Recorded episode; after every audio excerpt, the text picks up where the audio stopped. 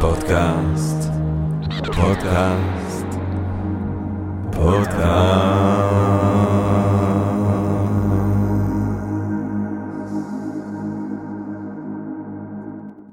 טוב, גבירותיי ורבותיי, ברוכות וברוכים הבאים לפודקאסט של הספרים הגדולים של Think and Read Different ושל המרכז האקדמי שלם, גבירותיי ורבותיי. אני ג'רמי פוגל ואנחנו רוצים להתחיל עם רגע של הודיה לעצם היש, לעצם המציאות הזאת שמאפשרת לנו למרות הכל ובהינתן כל אלה להיפגש כאן למען הרחבת הדעת, העמקת הידע, גירוי, אולי סיפוק הססכנות, אולי רעיון נשגב, סתם ככה, ובעברית כולנו ביחד, כיף גדול, גבירותיי ורבותיי. אה, המרכז האקדמי שלם בירושלים, יש את המקום הזה. אה, הוא מוסד אקדמי ייחודי לסטודנטים מצטיינים הפועל במודל ה-Liberal Arts בהשראת האוניברסיטאות העילית האמריקאיות. אה, הוא מעניק השכלה רחבה ומעמיקה בנושאים רבים כמו פילוסופיה, היסטוריה, ספרות, מדעים, יהדות, אסלאם, כלכלה ומחשבה חברתית. מקווה שזה עולה פחות מבאמריקה, האמת. נראה לי שכן, נכון אבישג? זה. זה במלגה. כאילו בוא נפתח את זה פעם אחת לתמיד. בסוף משלמים אה, שכר אוניברסיטאי. זה מוסד פרטי, אבל משלמים. זה מוסד פרטי שמשלמים בו שכר אוניברסיטאי, גבירותיי ורבותיי, זה פרטים חשובים להגיד אותם כאן ב... אה, נותנים משקל רב בשלם לקריאה של ספרות מופת אה, ולקריאה של ספרים שלמים. מתחילים את הספר, מסיימים את הספר, גם הפודקאסט הזה יוקדש כולו לספרים גדולים. אה, Think and Drink Different, הרצאות, רתחיתים וזה, think drink, נקודה co.il. זה קצת ארוך, זה לא ארוך כל הרצף הזה. טוב, יאללה, יאללה, יאללה. טוב, טוב, טוב, טוב, טוב. Think and Drink Different, מרכז אקדמי שלם. ברוך השם. טוב, גבירותיי ורבותיי. אום.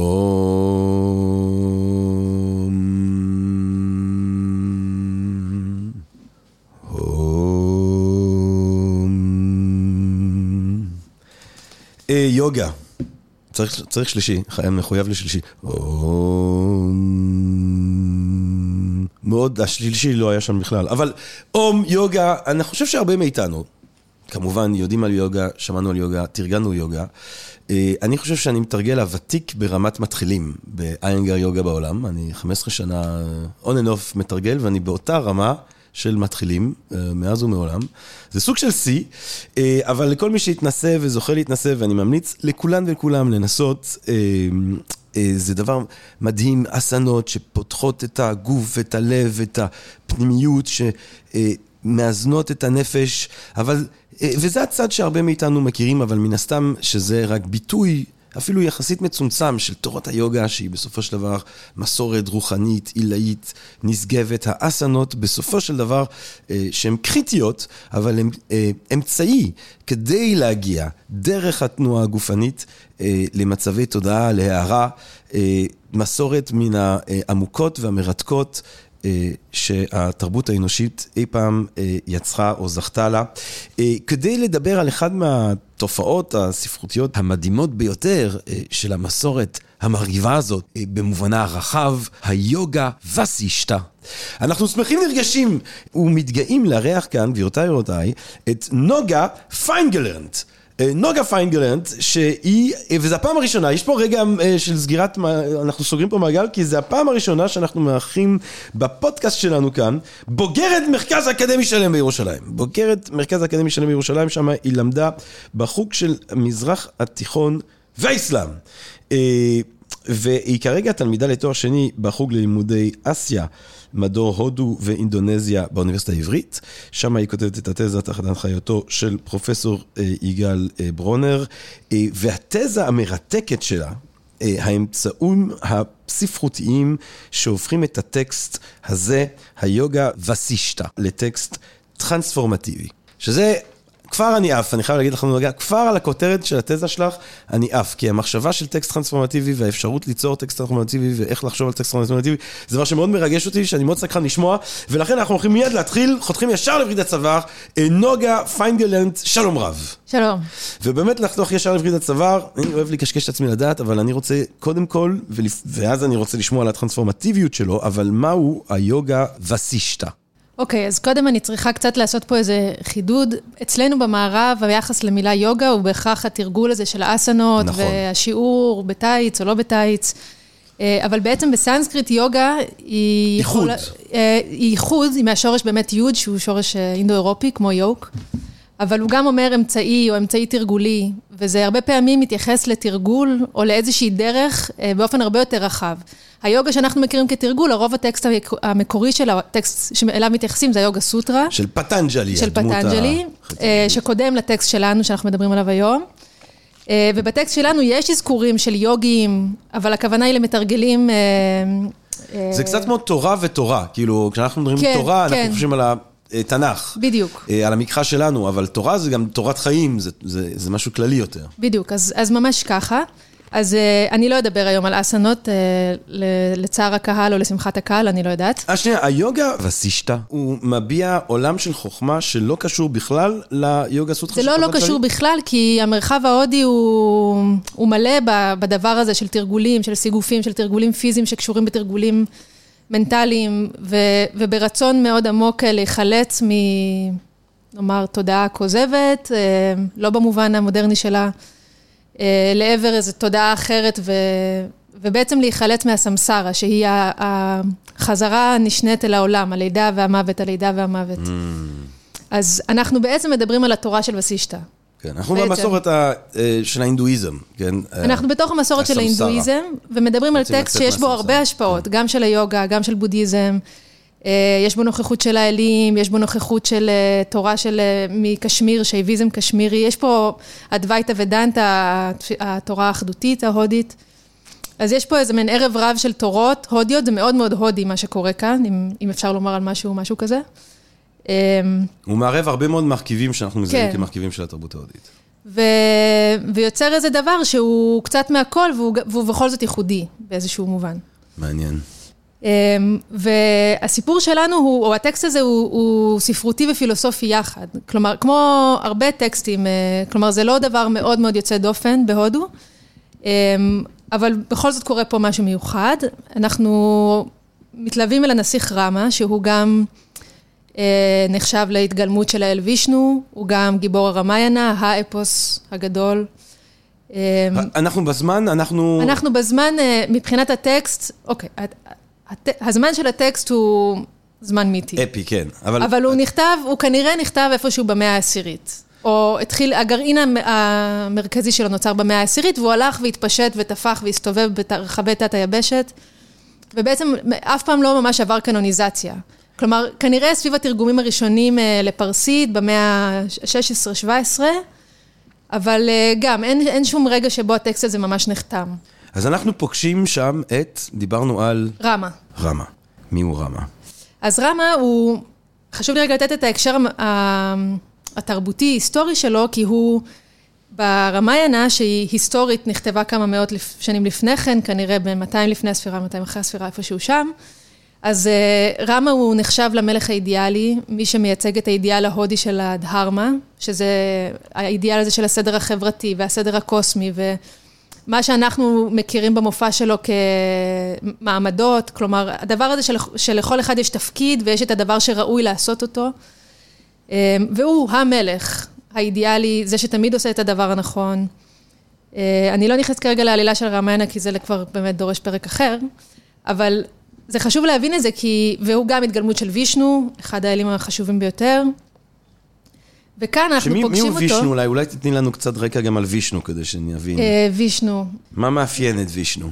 אה, זהו, אני, אני מתפתה לומר, או יש איזו תפיסה כזאת שהוא נחשב לאל של, אה, של סדר ושל תיקון, אבל, אבל זה לא כל כך נכון לומר, כי הוא גם מחרב בהרבה סיפורים, והוא יכול גם להיות אלים בכל מיני הקשרים, ו... אבל uh, יש לו, אחד הדברים שכן מייחדים את הדמות שלו, זה שיש לו הרבה אבטרות, התגלמויות. Mm. Uh, אז נגיד קרישנה הוא גם כן uh, ייצוג של, הוא גם כן uh, התגלמות של וישנו, ורמה הוא התגלמות של וישנו, אבל יש לו גם התגלמות כחזיר בר, והתגלמות כדג, והתגלמות כננס, ויש לו, אני חושבת שעשר אבטרות. Mm. ורמה וקרישנה הן המפורסמות שבהן, כי הן זכו ממש לחיים עלילתיים משל עצמן. אז יש לנו את המלך האידיאלי, רמה, ההתגלמות של האל, או אחד מההתגלמויות של האל וישנו, ומה מה הולך לעבור עלינו? אז אנחנו פוגשים אותו פה כשהוא בערך בן 16, אמ, והוא סיים את לימודיו, והוא יוצא למסע, לא הייתי קוראת לזה חיפוש עצמי, אבל הוא יוצא למעין מסע רוח, של תרגול. עולה להימאליה, הולך לפגוש חכמים, מסתובב קצת, והוא חוזר הביתה מדוכדך מה, מה, מה, מהמסע הזה, ולאט לאט שוקע בדיכאון קיומי. Hmm. לא כל כך מדבר, לא כל כך אוכל, קצת חסר עניין, ואבא שלו מתחיל לדאוג מהעניין הזה, כי בנו שגם בהקשר התרבותי אנחנו יודעים שהוא עתיד לרשת אותו. Mm. לא כל כך מה קורה לילד. והוא פונה אליו ואומר, רמה, בני, מה, מה קורה? והוא כזה, אה, לא כלום. שזה... זה, זה רגע מעניין, כי באיזשהו אופן, בעיניי זה רגע מעניין, מכיוון ש... אה, בהקשר תרבותי אחר לגמרי, אלבר קאמי מתייחס לזה של, ששואלים אדם מה שלמה, והוא אומר, על מה אתה חושב? הוא אומר, לא כלום, ושזה איזושהי מידה של שקר, אבל זה גם איזשהו ייצוג אה, של הקיום, mm. כן? נכון, האבסורד הזה. זאת אומרת, לא כלום, והם מניחים לו, ואז מגיע איזה רגע שצריך שהוא יסייע בטקס קורבן גדול, והוא לא מוכן להשתתף, כי אין לו, לא, אין לו את כוחות הנפש, אבל הוא גם בעיקר לא מוצא בזה עניין. Mm. ולשם כך מתכנסת האספה הגדולה, ומגיע החכם וסישתא, שהוא גם חכם מיתולוגי, אבל כאן הוא, הוא, הוא גם דמות בפני עצמו, שבעצם אה, מגיע לרפא אותו. באיזשהו אופן, מהמשבר הקיומי הזה. שזה, שזה הגיבור מהכותרת? כן, שזה נחש... התרגום המילוי של זה המצוין או הנעלה, זה מישורש של קשור ללזהור, למצוץ, ווס. אמ, ומי הוא וסישתא החכם שמגיע להציל אותנו? אז הוא, הוא חכם שמופיע כבר בוודות, בריגוודה, שזה המזמורים הקדומים ביותר של התרבות ההודית, אמ, מאות לפני הספירה. אז זו דמות שמוכרת לקהל, ובכלל, כל, כל הדמויות כאן, זה משחק מחודש בדמויות ש, שהקהל שומעים שלהן מכיר אותן היטב. Mm. אה, אנחנו כרגע פה בתל אביב לא, אבל... אמ, אבל מקובל לומר, היה, יש איזה, היה איזה חוקר ומשורר גדול, אה, אה, רמנוג'ן, שאמר פעם שאין אף ילד הודי ששומע את הרמיינה בפעם הראשונה. Hmm. אז כאילו אנחנו משחקים פה בלבני יסוד באיזשהו אופן הנרטיביים, Hmm. של, ה, של התרבות, וזה מאפשר כאן לבנות משהו מאוד עוצמתי, כן. בהתאמה. קצת כמו שאם היינו לוקחים את סיפור, אה, אני לא יודעת, משה בתיבה. כן, ו... זה כמו ש, שכותבים אה, כתיבה, אה, חז"ל הולך לספר כל מיני סיפורים וכל מיני דרשות על, על דוד ומשה ואברהם, כן. וכולם, לכולם ברור כאילו מי הדמויות, ולכן גם אפשר לעשות עם זה כל מיני... כן. ראינטרפרטציות. בדיוק, אז יש פה איזה מעין אינטרטקסטואליות תרבותית, נאמר כן. היסטורית כזו, כן. אפשר לקרוא לזה ככה. אמ, אז בסישתא, אז מתכנסת אספה, ובעצם בסישתא, אה, איך הוא מרפא את רמה? על ידי זה שהוא מספר לו סיפורים ודרשות. Mm. בסך הכל, הטקסט מכיל 55, 55 סיפורים, אה, שמסופרים בפני הקהל, אבל הם בעצם מסופרים לרמה. אה, ש... ובסוף, אם אני קופצת רגע לסוף, אז הוא מסיים את, ה... את מסע הסיפורים הזה כאדם משוחרר, משוחרר תודעתית. הוא שוקע במין אה, תודעה, מחו... זה עובר טרנספורמציה. כן, מה שאנחנו היום קוראים הערה, אבל... אה, מוקשה. אני, כן, בדיוק. אני לא, הערה, יש לי סלידה מזה בגלל... שזה... למה? כי זה קצת, אה, זה, אני חושבת שזה, הקונספט הזה נולד קצת מהקולוניאליזם הבריטי. של mm. להכניס איזה מעין תפיסה נוצרית על מה שהם רואים. מה, מהשפה של הנאורות? כן. למרות שאת יודעת, אבל, טוב, אנחנו זולגים, אבל הנאורות ללומייר, האופקלרונג, אה, המטאפורה הזאת של האור, היא הבסיס שלה במערב, שבאמת אחר כך... זה הופך להיות קצת השפה של הקולוניאליזם, ובעיניי זה מן הסתם מזעזע, אבל אני חושב שלא צריך לפסול את כל האידיאלים של הנאורות, בגלל שאנשים נוראים עשו בזה שימוש ציני אחר כך. אה, על כל פנים, זה יושב על אפלטון. אה, והיציאה מהמערה, וה... כן. מהחושך לאור, המטאפורה הזאת של האור, ובכל מיני אופנים יכול להיות שהמחשבה הפלטונית, היא לא אולי כל כך רחוקה ממרכיבים מסוימים של המחשבה ההודית, אז אולי יש איזה מפגש מאחורי הקלעים איכשהו סביב הדבר הזה של הערה של אור. תראה, זה לא רחוק, אה, לא מדובר במשהו שהוא ב-180 מעלות, וכן, אני חושבת שיש משמעות לניואנסים מהבחינה הזו ש... לא בטוח שמדובר פה בחושך ואור. כאן כן. הטקסט מדבר הרבה בשפה, והרבה טקסטים עוד מדברים בשפה של בורות וידע נכון. Mm. אבל כן. נגיד... שזה, אה, שזה המערה, המערה זה בורות לידע נכון. אבל נגיד אני, בהקשר של ה... אני רגע אה, גולשת הצידה, בהקשר של הבודה, אה, שגם מדברים עליו כ, כהערה, ושמעתי פעם הרצאה של יעקב רז, מאוניברסיטת תל אביב, שהוא מדבר על זה, בודה, המשמעות של השם שלו זה זה שהתעורר. זה מהשורש של להתעורר כמו שאנחנו מתעוררים בבוקר. והוא אמר, יש לזה משמעות מהבחינה הזאת שכל אדם מתעורר כל בוקר. זה באפשרות שלך. לא כל אדם יוצא מחושך לאור. Mm. ובאיזשהו אופן, גם כאן, יש את הרעיון הזה שזה זה בהישג, זה יכול להיות בהישג ידך. Mm. המוקשה הזאת היא לא... היא לא קשורה בגאולה בדיוק. היא, היא ש... מצב של גאולה מהבחינה הזאת שהיא... היא האידיאל. אני חושב שקראתי פעם בספרו של אה, פרופסור בידרמן, שהוא אומר שההבדל בין גאולה, או... אה, אני לא זוכר אם זה גאולה שהוא אומר, בעולם המערבי, אה, ומה שאנחנו מכנים מערה, נגיד, בעולם ההודי, זה שפה אתה כאילו, במערבי אתה משתחרר אל משהו, אתה מגיע לאיזשהו גן עדן, ושם אתה משתחרר ממשהו. כן. זה, זה... כאילו המוקשה זה כמו השחרור מהסמסרה, כאילו, הנירוונה נכון. זה שחרור מהסבל. זה נכון, כי גם באמת לשונית זו המשמעות, כאילו זה מישור של לשחרר, ולשחרר באיזשהו אופן, אה, אפשר לראות אותי עכשיו, אבל זה התנועת אה, הרפייה הזו של היד. היא לא תנועה של אחיזה במשהו חדש. אה, ו, וגם מבחינת התפיסה הפילוסופית עצמה, היא לא מעבר אל, לפ, לפחות כאן, היא לא מעבר אל יקום אחר. היא לא, אנחנו לא הולכים לגן עדן, אנחנו מסגלים תודעה חדשה בתוך הקיים. האידיאל פה של הטקסט הזה, ומה שרמה מגיע אליו בסוף, זה מצב שנקרא ג'יוון מוקטי, שזה אדם שהוא משוחרר בעודו בחיים. Hmm. זה לא האידיאל של כל הטקסטים. לצורך העניין, היוגה סוטרה, או, או טקסטים אחרים, הם הולכים על כיוון הרבה יותר אה, סגפני, שבאיזשהו אופן כורך את השחרור עם התכחשות לעולם ועזיבתו. זאת אומרת, ופה יש לנו אני, מצב... אני רק רוצה, אה, כן. כדי לשים בתוך הקשר, הפתיח שהתחלתי ואמרתי, יש את היוגה, והיוגה זה רק חלק ממסורת הרבה יותר עמוקה. את אומרת, היוגה והסישטה צריך לחשוב את זה ממש בנבדל מכל הסיפור של הפטנג'לי ויוגה. כן, זה אני, הסיפור של פטנג'לי בוודאות. פטנג'לי וההתגלגלות שלו לתוך השיטות יוגה שהיום ככה ידועות כן. בעולם ובהודו. יש פה בטקסט דמויות, בתוך הסיפורים שמסופרים לרמה, יש דמויות שמתרגלות, עושות תרגולים פיזיים. כן. אבל, אבל, זה... אבל, אה, וסישטה לצורך העניין לא מעודד את רמה לתרגל תרגולים לא, כאלה? לא, וזה או... הדבר הכי, בעיניי, אחד הדברים הכי מעניינים פה, mm-hmm. שהסיפורים האלה כוללים הרבה מאוד uh, תרגולים, לא תמיד, אה, תרגולי נשימה, וסגפנות, ומדיטציה, ודבקות באלים, וכל מיני דברים, אבל מה שרמה עצמו מתבקש לעשות זה רק להקשיב. הוא הוא לא נשלח לתרגל שום דבר מהדברים פה. ובמובן הזה, ולכן אה, זו, זו שאלת המחקר שלי, היא איך הטקסט הזה, כאילו הטקסט רואה את עצמו כדבר טרנספורמטיבי, באיזשהו אופן אנחנו כקוראים, אמור לקרות לנו מה שקורה לרמה. Mm. נקשיב לכל הסיפורים האלה, על אנשים אחרים שתרגלו, שהם לא אנחנו, וזה יעבוד. עכשיו, אני, ואני רוצה להגיע לאיך הוא עושה טרנספורמציה ולמה הוא טרנספורמטיבי, אבל אתה יודע מה? למה הוא טרנספורמטיבי? לא, למה הספר הזה הוא טרנספורמטיבי? למה? למה? למה? למה? אני חושבת, אני לא מחזיקה בתשובה שלמה, אבל אני כן חושבת ש... קורים פה כמה דברים מעניינים בעיניי, ואני יכולה להצביע עליהם באופן מאוד ראשוני. אמ, ש... קודם כל, יש פה את הדבר הזה של סיפור בתוך סיפור. או יש פה איזושהי תפיסה של ספרות כדבר טרנספורמטיבי, כן? אמ, עצם השמיעה של סיפור היא אמורה לעשות לנו משהו. אני חושבת שפה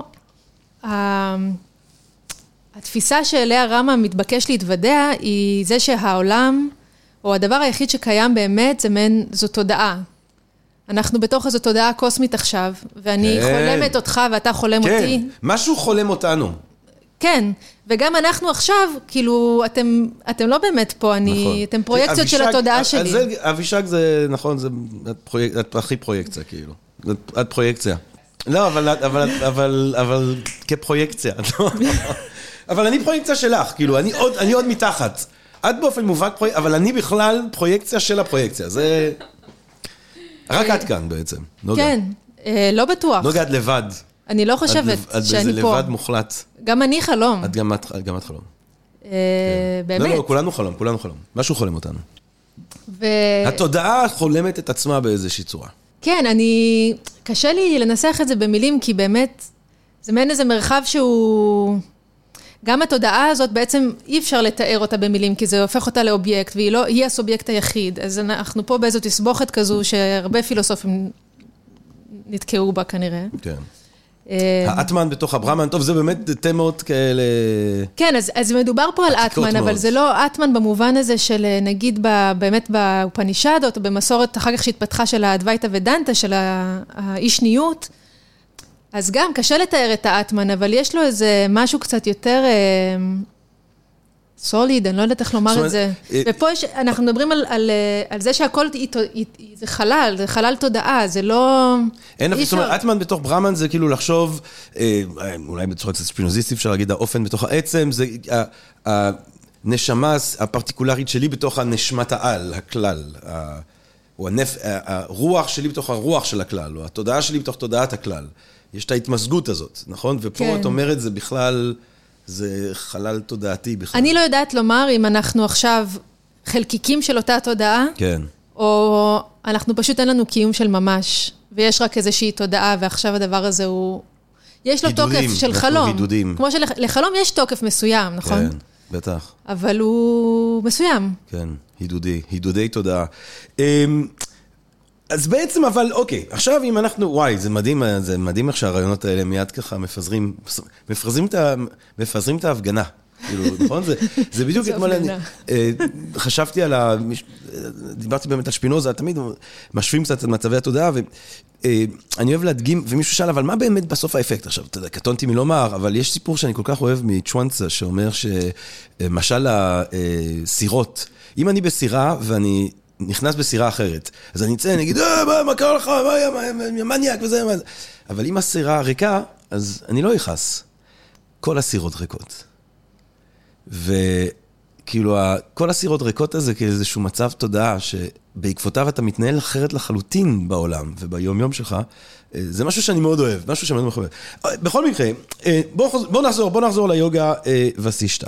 אז יש לנו את הסיפור מסגרת של אותו נסיך, בשלב הזה, שנוסע, והוא במסע, והוא חוזר, והוא מאוכזב, הוא בדיכאון, הוא באיזשהו סוג של משבר קיומי, הוא באובדן, ואז מגיע המורה וסישתא, ואנחנו זכינו לשמוע שהוא עובר אז טרנספורמציה דרך התורה הזאת, היוגה הזה שוסישתא מספר לו, מאיזה סוג של דברים הוא מספר? מה הם סוג המשלים, מה הם סוג התרגולים, איזה סוג של דברים הוא מספר לו שבסופו של דבר עוזרים לו? אוקיי, okay, אז אני לפני, אני אענה על השאלה שלך, בטח. אבל אני הולכת רגע צעד אחורה ורוצה אה, להתעכב רגע על הסיפור הזה של המשבר שלו. אני חושבת שזה לא סתם סיפור המסגרת שלנו. Mm. יש משהו אה, ב, במשבר שהוא הפתח אולי לידע חדש. Mm. כלומר, ההוראה הזו, הסיפורים האלה, אה, ללא המשבר של רמה, הם לא בטוח שהיה להם את אותו הכוח. Mm. יש משהו בזה שהוא... הוא מואס בעולם, הוא ברגע מאוד מאוד קשה, ועל פניו אנחנו יכולים לחשוב שזה רגע מאוד מאוד גרוע ללמוד דברים חדשים. אבל, אבל קורה פה קצת להפך, ו, וחלק ממה שקורה בעיניי עם וסישטה זה, זה מעניין כי הוא באיזשהו אופן אומר לו, הרי למה הוא בדיכאון? הוא בדיכאון כי הוא מבין שהקיום הוא, יש בו משהו חסר טעם. אומר, למה כן. אנחנו נולדים כדי למות ומתים כדי להיוולד שוב? כן. ואנחנו כן. נתונים לתשוקות ולאחיזות, כן. והכל הדבר הזה הוא, הוא, הוא נוזל לנו בין הידיים. הבל הבלים. כן, וחמור מזה אפילו. אפילו ו... לא הבל הבלים. אפילו לא הבל הבלים. ובאיזשהו אופן, מה שבסיסטה אומר לו זה... הסדק הזה שאתה חש עכשיו בנפש, הוא עוד יותר עמוק ממה שאתה יכול לתאר. כי נכון, לתת לתוך הדבר הזה, לומר את התשובה של, ובאמת הכל ריק וחלומי, ותודעה, זה על פניו, באינטואיציה, באינטואיציה שלי הייתי חושבת שזה יחריף את המשבר, נכון? אתה יודע, מצד אחד, ומצד שני, אני חשבתי על זה בהקשרים האלה פעם, ש... row, row, row the boat gently down the stream, merrily, merrily, merrily, merrily, life is but a dream. וזה כאילו שיר שאתה, שאתה שר, כאילו זה שיר שכאילו הוא סוטינג, הוא מרגיע ילדים, אתה שר את זה לילדים, ובעצם אתה אומר לילד משהו מאוד uh, קשוח. אתה אומר כזה, row, row, row the bone, לא יודע, קשוח זה לא המילה, כי זה מאוד יפה. תזרום עם המים, החיים הם רק חלום. Uh, שזה כן. זה, זה רדיקלי, זה רדיקלי, לא אני, קשוח. אני חושבת שגם uh, אנחנו בחיים שלנו, כשיש אדם קרוב לנו שהוא במשבר, אז יש, נאמר איזה שתי אסטרטגיות על. אחת היא לומר... Uh, יהיה בסדר, את תצאי מזה, זה כן. תכף יעבור, התקפה. והשנייה היא להגיד, נכון, מה שאת חווה עכשיו הוא באמת נורא קשה, זה, יש פה כן. שבר אמיתי. אז אז וסישטה בעיניי, הוא לוקח לא את... רק זה, המצב עוד יותר חמור. כן, הוא, הוא עושה אסקלציה לאסטרטגיה השנייה. לא רק שאתה טובה עכשיו, ויש פה איזה משבר, כלום. זה רק ילך ויחמיר. אבל באיזשהו רק... אופן, כן, זה רק ילך ויחמיר, אבל ההכרה בזה, היא עצמה, יש נכון, בה משהו משחרר. מאוד. א', מאוד. א', לפי תפיסת הטקסט ולפי תפיסה של הרבה אה, מסורות הודיות, היא משחררת מכיוון שהיא כרוכה באמת, היא ביטוי של האמת. והאמת, או ידע נכון, הוא דבר שהוא, יש לו כוח משחרר. Mm. אנחנו מכירים את זה, יש סיפור באופנישדות, אנחנו מדברים על 1,500 שנה לפני כן, שמגיע מגיע חכם, מגיע נרדה לסנטה קומרה, הם שני חכמים, והוא אומר לו, אני, בחיבור שנקרא צ'נדוגיה אופנישד 7, והוא אומר, אני יודע 17 מדעים, ואני עדיין סובל. תלמד אותי את מה שצריך לדעת כדי להשתחרר. כאילו, יש פה איזו הבנה של, יש ידיעות מסוימות ש, שהן כרוכות בהכרח בידע העצמי, שהוא טבע המציאות, הטבע הנכון, שהן משחררות, ולכן הדבר הזה קורה. ובין היתר, ובהקשר שלנו, זה גם מה שקורה לרמה, וזה גם מה שמאפשר לו, הסדק הזה, היותו במצב משברי, זה גם מאפשר לתפיסה הישנה להיסדק ולהיזנח, ולאמץ תפיסה חדשה, כן, יש פה איזה פתח. זה גם דבר שחוזר בהרבה חיבורים הודיים. אז באיזשהו אופן, כשאתה שואל אותי מה וסישטה אומר לו, הוא אומר לו את זה, והוא אומר לו את זה על ידי כל מיני סיפורים. תני לנו סיפור, תני לנו סיפורים. אז... מה שעולה לך. כן, יש סיפור מאוד מעניין. או. על האישה שבאבן. או. שוסישטה מספר על עצמו, זה גם מעניין, הוא, הוא לפעמים עד נוכח בחלק מהסיפורים. אממ. אז הוא מספר על כך שהוא רצה להתבודד ולהיכנס למין מצב טראנס של תודעה, והוא הלך לאיזושהי פינה ריקה בחלל, דמיין לעצמו משכן, התיישב במשכן הזה שהוא דמיין, ונכנס למדיטציה, ופתאום הוא שומע קול של, קול מתוק כזה של אישה, והוא יוצא לחפש אחריה, והוא שנים מחפש, אחרי שהוא כבר ישב אלפי שנים במדיטציה וכן הלאה וכן הלאה. הוא, והוא פוגש אותה אחרי איזה זמן, והיא אומרת לו, אני, אני גרה באבן ששם על ההר, באטום בתוך האבן ששם על ההר. בעלי הוא איש למדן, הוא כל היום יושב ולומד את הוודות, את הכתבים, אבל בגלל החוקים הדתיים הוא הבין שהוא צריך להתחתן, אז הוא דמיין אישה, הוא דמיין אותי, והוא, והוא התחתן איתי, אבל הוא לא, הוא לא חי איתי באמת, כי הוא נתון ללמידה, הוא לא... Mm. היא רומזת משהו על זה שהיא כנראה לא כל כך מרוצה מחיי הנישואים האלה, כי mm. יש לה תשוקות והן לא מקבלות מענה, כי הוא... Mm. הוא, הוא רק רצה לסמן את אבי על החובה שלו להתחתן. Mm. והיא אומרת לו, בוא יחד איתי, והם מרחפים יחד בחלל ומגיעים אל האבן, והוא אומר, מה זאת אומרת, אני לא רואה פה כלום. אז היא אומרת, טוב, כנראה שיש לנו מצבור חוויות שונה, ולכן אני רואה פה עכשיו באבן שלל יקומים, ואתה לא רואה. אז הוא נכנס עוד פעם לאיזה מין מצב מדיטטיבי, ואז הוא רואה, הם נכנסים לבית, הוא פוגש את הבעל, והבעל אומר לו, אני היוצר של היקום הזה שאתה נמצא בו עכשיו. Mm. ואתה בשבילי כמו שאני בשבילך, כלומר, שנינו מדמיינים האחד את השני. אוי, זה מה שאמרנו מקודם. כן, כי זה ככה. ופתאום הם מתגלים בתוך כל האטומים של האבן עוד אלפי יקומים, שבאחד מהם יש את עלילת הרמיינה, ובאחד אחר יש עלילות אחרות, וכל הדבר הזה קורה. מדהים. ואז הוא, הוא עוזב אותם, הוא נפרד מה, מהאישה, והוא חוזר למשכן שלו, והוא מוצא שם איזה סגפן אחר, מישהו אחר שיושב במדיטציה. והוא מעיר אותו, והוא אומר, כן, אני הגעתי לכאן, ראיתי את הגוף שלך יושב פה דומם, כי כל הזמן הזה הגוף שלו עוד נשאר במדיטציה של וסישטה. הנחתי שאתה כבר לא תחזור, אז הזזתי את הגופה, והתיישבתי פה. ווסישטה אומר, אבל בעצם כל הזמן הזה אני המשכתי להחזיק בדמיון את זה שהמשכן הזה קיים, לכן יכולת להתיישב בו בכלל. Hmm. וכל הדבר הזה, זה א', נשמע כמו טריפ של אסיד. ממש, ו... אפילו כמה. אבל, ואז יש פה את הפעולה הזאת שהיא גם, הוא גם מספר לנו משהו על הטבע של המציאות, על הדמיון הזה ואיך הוא עובד, אבל הוא גם ממחיש לנו את זה, כי אנחנו נשאבים לתוך עלילה, ואז יוצאים ממנה וכזה, רגע, איפה אני? אני שזאת גם... הפעולה של חלום גם כן. מדהים, מדהים. כי גם עצם, אני רוצה גם, הקטע הזה של המקדש הפנימי. ועכשיו פתאום אני תוהה עם איזשהו סיפור שמה זה נשאר איתי, אה, בכלל מגיע מ, אה, מכאן, כי פתאום אני אומר לעצמי שטוב, אני אבדוק את זה אחר כך, אה, מהיוגה אה, וסישטה. כי יש סיפור שאני נורא אוהב, שהוא על עצם הדבר שהוא כמעט מובן מאליו הסיפור המטורף שסיפרת לנו עכשיו, של המקדש הפנימי, של המשכן הפנימי, של איזה מי, אל אומר שהמקדש טוב והמלך לא מבין למה, אבל אני מסתבר שיש חכם שבנה אותו פשוט בתוך הראש שלו, שזה משהו מאוד משמעותי, מאוד עמוק. אה, מורי ורבי, פרופסור רון מרגולין, עשינו איתו פרק על אה, אה, דתיות. חילונית והדת הפנימית בפודקאסט של Think and Ring Different, שכל מי שמאזין כאן מוזמן להאזין גם שם, וההפנמה של דתיות כאחד מהמהלכים המשמעותיים ביותר שאפשר לראות בכל מיני מסורות דתיות. שהפולחן שלרוב הוא משהו חיצוני, ואם הוא חיצוני אז גם אה, יכול מאוד מהר להפוך להיות טכני. אה, עם אפילו ניחוחות של סוג של, אה, במקרה היהודי יכול להיות על גבול של עבודת אלילים, עבודה זרה.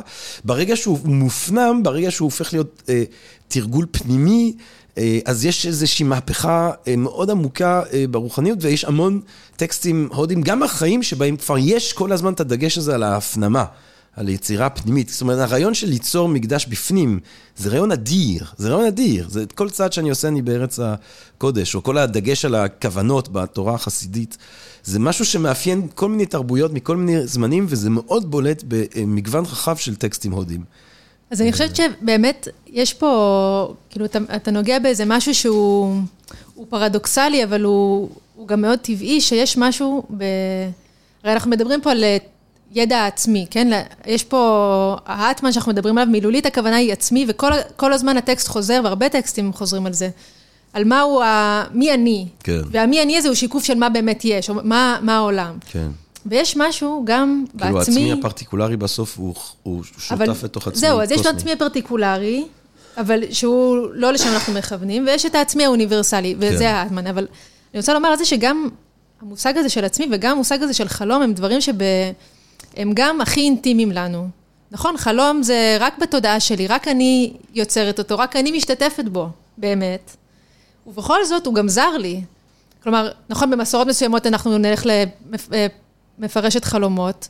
בתל אביב של 23 אנחנו נלך למטפלת יונגיאנית, כדי שתגיד לנו מה החלום שלנו, שהוא רק שלנו, היא לא, היא לא כן. עשתה אותו, מה הוא אומר. ובאיזשהו אופן זה גם מה שקורה כאן. אנחנו, מה שרמה צריך לעשות ומה שכולנו צריכים לעשות זה להתוודע לדבר הכי, אה, למשמעות האמיתית של הדבר הכי אינטימי שהוא אנחנו. ולכן כשאתה מדבר על מקדש פנימי, וכשאתה מדברים על חלום, כשמדברים על עצמי, יש פה איזה כוח כזה שהוא... זה לא בדיוק יצירה של יש מאין, אני לא יוצרת, רמה לא יוצר מקדש פנימי, הוא פשוט מבין את מה שכבר קורה בכל מקרה. כלומר, הוא, הוא נדרש להתוודע, הוא מתעורר לטבע של החלום. ואז, כשאני יודעת שאני חולמת, אני אולי יכולה לעשות מזה חלום צלול, נכון? Mm. ולנהל אותו אחרת. Mm. כי מה שקורה בסוף הטקסט זה שרמה לא הולך להיות סגפן, מתבודד ביער ואומר, הבנתי שהכל חלום, אני, אני נכנס למצב טראנס. לא, הוא, הוא חוזר להיות מלך. הוא מתמסר הוא לחלום. הוא, אבל הוא עושה את זה בתפיסה אחרת. הוא עושה את אותם הדברים, אבל היחס שלו לזה הוא אחר, הוא כבר לא... זה, הוא כבר לא מזוהה עם זה, זה לא משנה לו אם הוא מלך או לא בשביל האגו. כן. הוא לא צריך uh, כיבודים, הוא לא צריך, uh, לא יודעת, הרמון uh, נשים. לא, הוא, הוא עושה את חובתו, כי זה הדבר שראוי לעשות אותו, אבל מתוך תפיסה, משוח, מתוך תודעה אחרת משוחררת, לגמרי. משוחררת, משוחררת, כן. משוחררת. כן. מדהים. וואי, אפשר עוד סיפור? עלינו. יש לנו, אפשר עוד איזה סיפור? עוד איזה משל? אני, עוד זה איזה... הזמן שאני יכולה להקריא? אה, בטח, בטח, בטח. זה... את יכולה להקריא בכל זמן. את, את חופשית, משוחררת, אנחנו okay. אוקיי. בחלום, בחלום. בחלום. כי יש איזה סיפור אחד, סיפורצ'יק, אמ, שהוא באופי מאוד אחר מזה שסיפרתי קודם, אבל הוא, הוא מייצג היטב את ה... יש איזה מימד גם בכל ה... ערב רב של תרגולים, והחלום בתוך חלום, סיפור בתוך סיפור בתוך סיפור, שהוא גם יוצר איזה בלבול שבאיזשהו אופן גם הוא מאפשר כנראה לשחרר תפיסות ישנות ולאמץ איזה רעיון חדש. כי אנחנו מרוב ה... אוקיי, אני כבר לא, כל מה שחשבתי שאני יודעת, אני כבר לא, נכון? ואז אפשר, אפשר לדעת משהו אחר. אז הסיפור הזה, יש בו איזה מימד כל כך עמוק של אבסורד, אה, שהוא פשוט מקסים. אני מקריאה את זה בתרגום של אה, יוחנן גרינשפורן, אחד המורים שלי. Mm. וזה אחד הסיפורים שבסיסטל מספר לרמה. על שלושת הנסיכים הלא קיימים. פעם, במקום זה או אחר, בעיר שלא הייתה קיימת כלל, חיו שלושה נסיכים יפים ואמיצים. הם חיו בעיר שהייתה גדולה וריקה, והיו כמו כוכבים המשתקפים באגם. שניים מהם לא נולדו, והשלישי לא היה אף ברחם. למרבה הצער, הם איבדו את כל קרובי משפחתם. וכך הם עזבו את העיר הריקה כשהם אבלים וכואבים, חמורי סבר, בחפשם אחרי נחמה כלשהי, או אם תרצו, איזושהי ברכה. בדומה למרקורי, ונוס וסטורן, סטורן? סטורן, הנפגשים בחלל. הם היו מעודנים בגופם, רכים כמו פרחי היסמין, והשמש חרכה את גבם כשהלכו על החול הבוהק. הם היו כמו ניצנים רעננים הנחרכים בחום הקיץ, או כמו איילים שאיבדו את העדר. עשב קוצני דקר את כפות רגליהם, ומפרקי גופם בערו כאש. בייסוריהם הם קראו בקול לאבותיהם הנעדרים. לאחר שעברו דרך ארוכה, כשגופם מכוסה אבק, הם הגיעו לשלושה עצים במלוא פריחתם, שענפיהם קורעים תחת מסע הפרי, וציפורים וחיות אחרות שוכנים בהם. שניים מבין העצים הללו לא נוצרו כלל, ולשלישי לא היה מקור בזרע כלשהו. שלושת הנסיכים נחו בצילם של העצים הללו, כמו שאינדרה, אל הרוח, וימה נח, נחו תחת עץ המשאלות בשמיים. הנסיכים התענגו על הפירות המשובחים, שתו מעסיס הפרי המתוק, והתעטפו בפרחי העצים. הם יצאו שוב לדרכם. בצהרי היום הם הגיעו לשלושת הנערות, שבהם גלי המים לחשו ורחשו. אחד הנערות היה יבש, ובשניים האחרים לא הייתה טיפת מים. כשם שאין כל ראייה בעיניים עיוורות. בהיותם תשושים מחום, שמחו הנסיכים לטבול בנערות, כשם שברמה, וישנו ושיבה רחצו בנהר הגנגס. הם שיחקו במים, שתו לרוויה, ואז כשהם רעננים ונינוחים, המשיכו בדרכם. לפנות ערב הם הגיעו לעיר גדולה שהייתה אמורה להיבנות. בעיר התנופפו דגלים, והיו בה בריכות מים לרוב, מים כחולים כמו הרקיע, וניתן היה לשמוע את רחש החיים של תושבי העיר. באותה העיר הם הגיעו לשלושה ארמונות נהדרים, גבוהים כהרים, עשויים מזהב ואבנים טובות. שניים מאותם ארמונות לא נבנו עדיין, ובשלישי לא היו כלל קירות. הם נכנסו אל הארמון השלישי, בדקו את חדריו והתיישבו על המרצפת, ואז מצאו שלוש צלחות. שתיים מהן היו שבורות לרסיסים, והשלישית תכונה עד עפר. בזו השלישית הם בישלו 99 פחות 100 גרם של אורז, והזמינו שלושה ברמינים לאכול. לשניים מהם לא היה גוף, ולשלישי לא היה פה. הברמין ללא פה אכל 100 גרם של אורז, ושלושת הנסיכים אכלו מה שנשאר. הם היו שבעים ומרוצים. מאז הם חיים באותה עיר שהייתה אמורה להיבנות, יום אחד. בדרך כלל הם בילו את זמנם בציד. האין זה סיפור נחמד, ילד טוב? אם תלמד ותבין אותו, תגדל ותהיה חכם. זה בתוך, אה, כאילו, אומנת שמספרת לילד.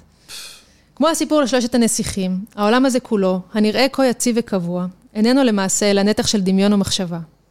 העולם הזה, כמו הסיפור, עשוי מפעולות נמרצות של דמיון. אין דבר הקיים מחוץ לדמיון. כמו הנסיכים, הנערות, העיר האמורה להיבנות וכיוצא בזאת. הקיום של העולם הוא תוצר הדמיון, סוער ורוגש סביבנו. זה פשוט מדהים, זה מצמרר, זה מדהים, זה כל כך, זה כל כך עמוק. באיזשהו אופן... זה גם כל כך יפה, השלוש, העצים, העץ, השניים לא פגעים, אם אחד לא בא משום... זה זה מטורף. אז אני חושבת שבאיזשהו אופן הסיפור הזה הוא ממש... זה תרגום של יוחנן? של... כן, יוחנן גרינשפון. וואי, איש אדיר. בהחלט. ממש. אה, אני חושבת שהסיפור הזה הוא באיזשהו אופן ממחיש הרבה מהעניין, מכיוון ש... קודם כל, הוא בעיניי באיזשהו אופן ממחיש את הרעיון הזה של סמסרה, של החיים האלה שהם mm. רבויי סבל, ו... כי יש פה משהו אה, אבסורדי, ואנחנו, אני כשאני קוראת את הסיפור הזה, בסוף של כל משפט, יש לי רצון לחזור להתחלה כדי, כדי להבין, רגע, מה זאת אומרת שלושה לא נולדו, שניים לא נולדו ואחד אפילו לא נוצר ברחם?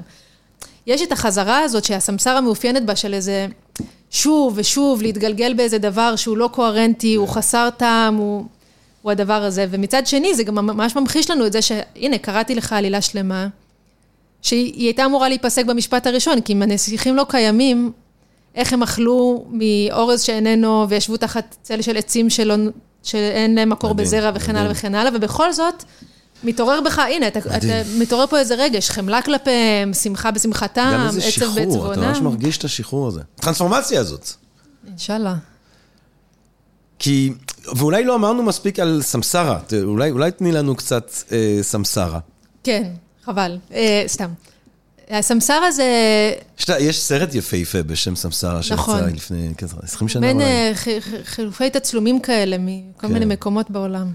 לא, יש גם, אני חושב שזה סרט על אה, נזיר אה, בודהיסטי שיורד מהנזירות שלו. אז זה לא ראיתי. כן. אבל הסמסרה היא, היא המושג שבאיזשהו אופן מתכלל או מתייחס למציאות שבה אנחנו חיים. לעולם, לגיל, לגלגולים האלה. אתה נולד, אתה מזדקן, כן. אתה סובל, בוכה, אתה כואב, אתה מזיע, ואז אתה מת, ואתה נולד מחדש אל תוך הדבר הזה. ו... כן, וזה משהו שהוא רווי באי נחת. אנחנו נעים אה, בתוכו, מתוך אה, כוחות שלא כן. בהכרח היינו רוצים שינהלו אותנו. כן. בעולם הבודהיסטי. של, אה, של תשוקה, של אחיזה, של תפיסה שגויה, הכל, הסמסרה היא בעיקר מאופיינת בבורות.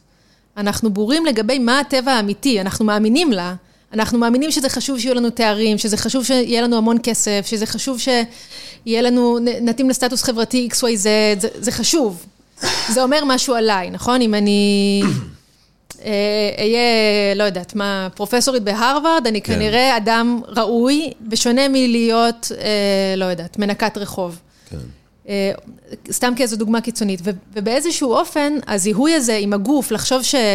עם, עם, עצם ה, עם עצם מהלך העניינים כאן, עם עצם הקרקס, כן, עם עצם ה... ועם הזהות הפרטיקולרית הזאת. להתייחס לזה אישית, להתייחס לעצמך אישית. ממש, כן. לקחת את עצמנו ברצינות. כן. אפילו אומרים, לקחת, אל תיקח את עצמך כל כך אישית.